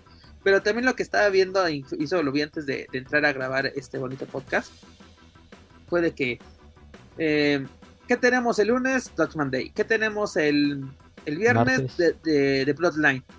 Y pues como que el oasis en el desierto, pues es NXT, que estamos teniendo muy buenos programas, ¿no? Y buenas rivalidades, y sobre todo conociendo nuevo talento, que próximamente, creo que en menos de un año, podemos estar viendo ya en el roster principal. Definitivamente NXT recuperando esa buena esencia de esos años gloriosos de hace unas 5 o 6 años, y se está recuperando obviamente con nuevo talento, con el escenario ya fijo del Performance Center. En fin, es la verdad bastante interesante, y sobre todo cómo se está construyendo su próximo evento, el Deadline, que también el primero fue un éxito, se repite la fórmula y lo están construyendo muy muy bien. Eso se va a llevar a cabo el 9 de diciembre. Es correcto, mi estimado. Pues también va a tener un cierre interesante WWE, tanto la tradicional serie de los sobrevivientes como este pay-per-view que mencionas de NXT. Creo que será una muy buena manera. Y rápidamente, mi estimado, también se lo estaba pasando por alto, pues Backlash, ¿no? Tuvo un buen evento, o sí, se puede decir, una buena realización este año en Puerto Rico, todo un éxito, incluso el Backlash más exitoso y taquillero en la historia de este evento. Y ahora pues se nos va a Francia, mi estimado. Ya tenemos un evento en Alemania y ahora tenemos un evento en Francia. Y la pregunta es, con tanto pues evento internacional, sobre todo de Prime, Live Events que tiene WWE, ¿crees que 2024 sí sea el año para México? Porque de que vaya regresando... Según vi una entrevista de uno de los ejecutivos de la empresa, dijo que sí se está contemplando la Ciudad de México para un evento, un pago por evento, como le llamamos, o Premium Live Event, pero que no sería en el 2024. En el 2024 sí habrá un super show como el que vimos apenas en julio, y para el 25 es más probable, quién sabe, porque la verdad esto de Francia, entiendo que la gestión o la organización de un evento lleva meses de planeación, pero la verdad lo tuvieron muy bien oculto lo de Francia, y fue la verdad algo sorpresivo esta madrugada. Fue algo sorpresivo lo de Francia. Pensé que iban a regresar a Puerto Rico por el éxito que tuvieron. Sí, de hecho ya es que hasta se había hecho una campaña también en redes sociales de... Y que supuestamente algunas superestrellas dijeron, güey, tenemos que estar en Puerto Rico ya, que ya quede en el calendario Puerto Rico con un evento premium. Pero no fue así, ahora se van a Francia, pero insisto, fue algo sorpresivo porque pues como que no figuraba mucho. Siempre los reportes que muestran las giras europeas son tremendamente exitosas, pero no se había hecho tanto ruido para contemplar un evento premium. Entonces, aparte a mí me sorprendió, o sea, Alemania no me sorprendió tanto que le dieran un live event, un premium live event, perdón, pero Francia sí fue de, ay güey, está chido, ¿no? Que ahora sí como que no solo todos Inglaterra o el Reino Unido, está muy chido eso.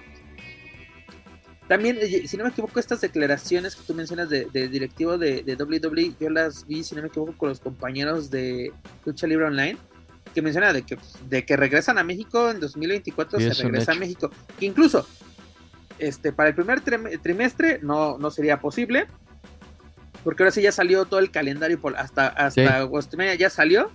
Uh-huh. No viene México, yo creo que sería hasta el verano o para finales, pero de que hay, y de que sí se estaba alejando ya muy fuerte la posibilidad de darle un evento, pero que sí se veía, yo me acuerdo que decía, se ve muy difícil que sea para este año, de que se va a llevar a cabo la visita de WWE, claro que sí, pero no sé, de que sería, como tú mencionas, un super show, pero eso es bueno, ¿no? De que sí está en el radar. También Dani lo señaló de que ya basta de tanta promesa, tantos años, Paco, que tenemos, sí, ¿no? Sí. Más de 12 años, si no me equivoco. Pero pues qué bueno que WWE se ha dado cuenta de que pues México es un punto importante para la venta de su producto, porque también se barajea la posibilidad de que sea Chile un lugar para llevar a cabo un pay-per-view, pero también es de que pues ha tenido más presentaciones en México que en Chile, ¿no? Que te digo, también los hermanos chilenos se merecen un evento, pero tal vez como nosotros lo hicimos en su momento, tener grabaciones de shows semanales, o incluso también se mencionaba esto, tal vez no un Premium Live Event, pero si no regresará un Raw, un SmackDown o un NXT desde México, sería interesante. Pero mi estimado señor Joaquín Valencia, hemos llegado al final de esta bonita emisión. ¿Con qué nos quedamos? ¿Cuál sería su editorial para esta ocasión? La nueva era de Soberano Jr. Ha iniciado con el pie derecho y se espera que con el paso de las semanas se vaya fortaleciendo más y podemos tener a un rudo de época. Y créanme, no exagero, se puede ver un rudo de la nueva era del Consejo Mundial de Lucha Libre. Y pues AEW... prepárense para una sesión maratónica. Insisto, qué bueno que ahora es en sábado para que no haya tanto problema para desvelarnos, y y a ver qué nos depara los nuevos episodios de la teleserie. Ay, es que se me había ocurrido un pinche nombre, fíjate, ahorita que lo había notado, de qué misterios, casos de la vida real o algo así iba este drama que siempre nos tiene acostumbrados Rey Misterio, ahora con la separación o aparente separación de la Latino World Order. Oye, Rey es el trabajador perfecto para cualquier empresa de lucha libre. Oye, te quiero aventar de un edificio, jalo. Oye, te quiero sacar el ojo, jalo. Que tu hijo te traicione, jalo. Rey es el trabajador que fiel a la empresa, y yo hago lo que tú me digas. Como te comentaba mi estimado Joaquín, vamos a tener un cierre de año bastante interesante, sobre todo Consejo Mundial, WWE se diga, AEW creo que lo puede hacer, y saber que dé señales de vida nuestra querida AAA. Pero mi estimado, de veras. Por cierto, le recuerdo, Guerra de Titanes este fin de semana. Pero mi estimado, muchas gracias por compartir micrófonos una semana más conmigo. La señora Herrerías nos quedó mal, no llegó al changarro. Prometió traer puras promesas. Prometió traer tamales y no lo hizo, tal vez por ya eso. Ya parece promotora de lucha libre. Puras promesas. Se va a quedar con la lana como federación, mi estimado, esperemos que no. Pero Joaquín, es hora de decir adiós. Ay, güey, perdón, pues sí, ahí nos escuchamos gracias a la gente que se unió en esta bonita emisión. Esperemos que les haya gustado. Ahora como que se sintió bastante relax, estamos preparándonos, estamos guardando toda la cizaña para la bilis, para el cierre de este mes, al menos con lo que se vaya a presentar en AEW el fin de semana, en AAA, y el 25 con WWE en la serie de los sobrevivientes. Si tienen chance de ver ahí lo que pasó en Impact Wrestling esta semana, donde estuvieron Taurus, Juventud Guerrera y Laredo Kid haciendo equipo contra los Rascals, una lucha entretenida, bastante buena, y siguen Laredo Kid y Taurus pues ya son de casa, y los Rascals pues una facción de lo más popular, de lo más querida en esos territorios en los últimos años. Entonces pues ahí si tienen chance de verlo, échenle un ojo. Y también a la lucha de Will Ospreay contra Josh Alexander, algo difícil, algo un poco diferente a lo que hemos visto con Will Ospreay, porque sí sabemos que Josh Alexander es un luchador de otro tipo, de otro estilo, pero pues también es muy bueno en lo que hace. Perfecto, mi señor, tiene buenas recomendaciones para nuestros amigos escuchas. Pero amigos, antes de terminar, les recuerdo que pueden encontrar todo nuestro material a través de su plataforma de podcast favorita. Por favor, suscríbanse, clasifíquenos, pero sobre todo compártanos a través de las redes sociales para así poder llegar a más aficionados a la lucha libre, tanto en México como en otros países de habla hispana. Gracias a ustedes, amigos, nos encontramos a lo más escuchado de lo que lucha libre y o western se refiere en Apple Podcast. También los invito a que nos sigan a través de las redes sociales. Nos pueden seguir en Facebook, en X, antes Twitter, Instagram, YouTube, nos lo pueden hacer como Lucha Central. Y claro, no pueden olvidar visitar luchacentral.com, donde encontrarán noticias más relevantes del deporte de los costalazos, tanto en inglés como en español. Señor Ricky Valencia, nuevamente gracias por acompañarme una semana más, y a todos aquellos que disfrutaron o más bien aprovecharon o desaprovecharon su tiempo con nosotros, pues muchas gracias. Y ya lo saben, si se raspó algún mueble, fue sin querer. Pero bueno, eso es todo por nuestra parte. Yo soy Pep Carrera y desde la Ciudad de México me despido de todos ustedes. Nos escuchamos en la próxima emisión de Lucha Central Weekly en español. Hasta la próxima.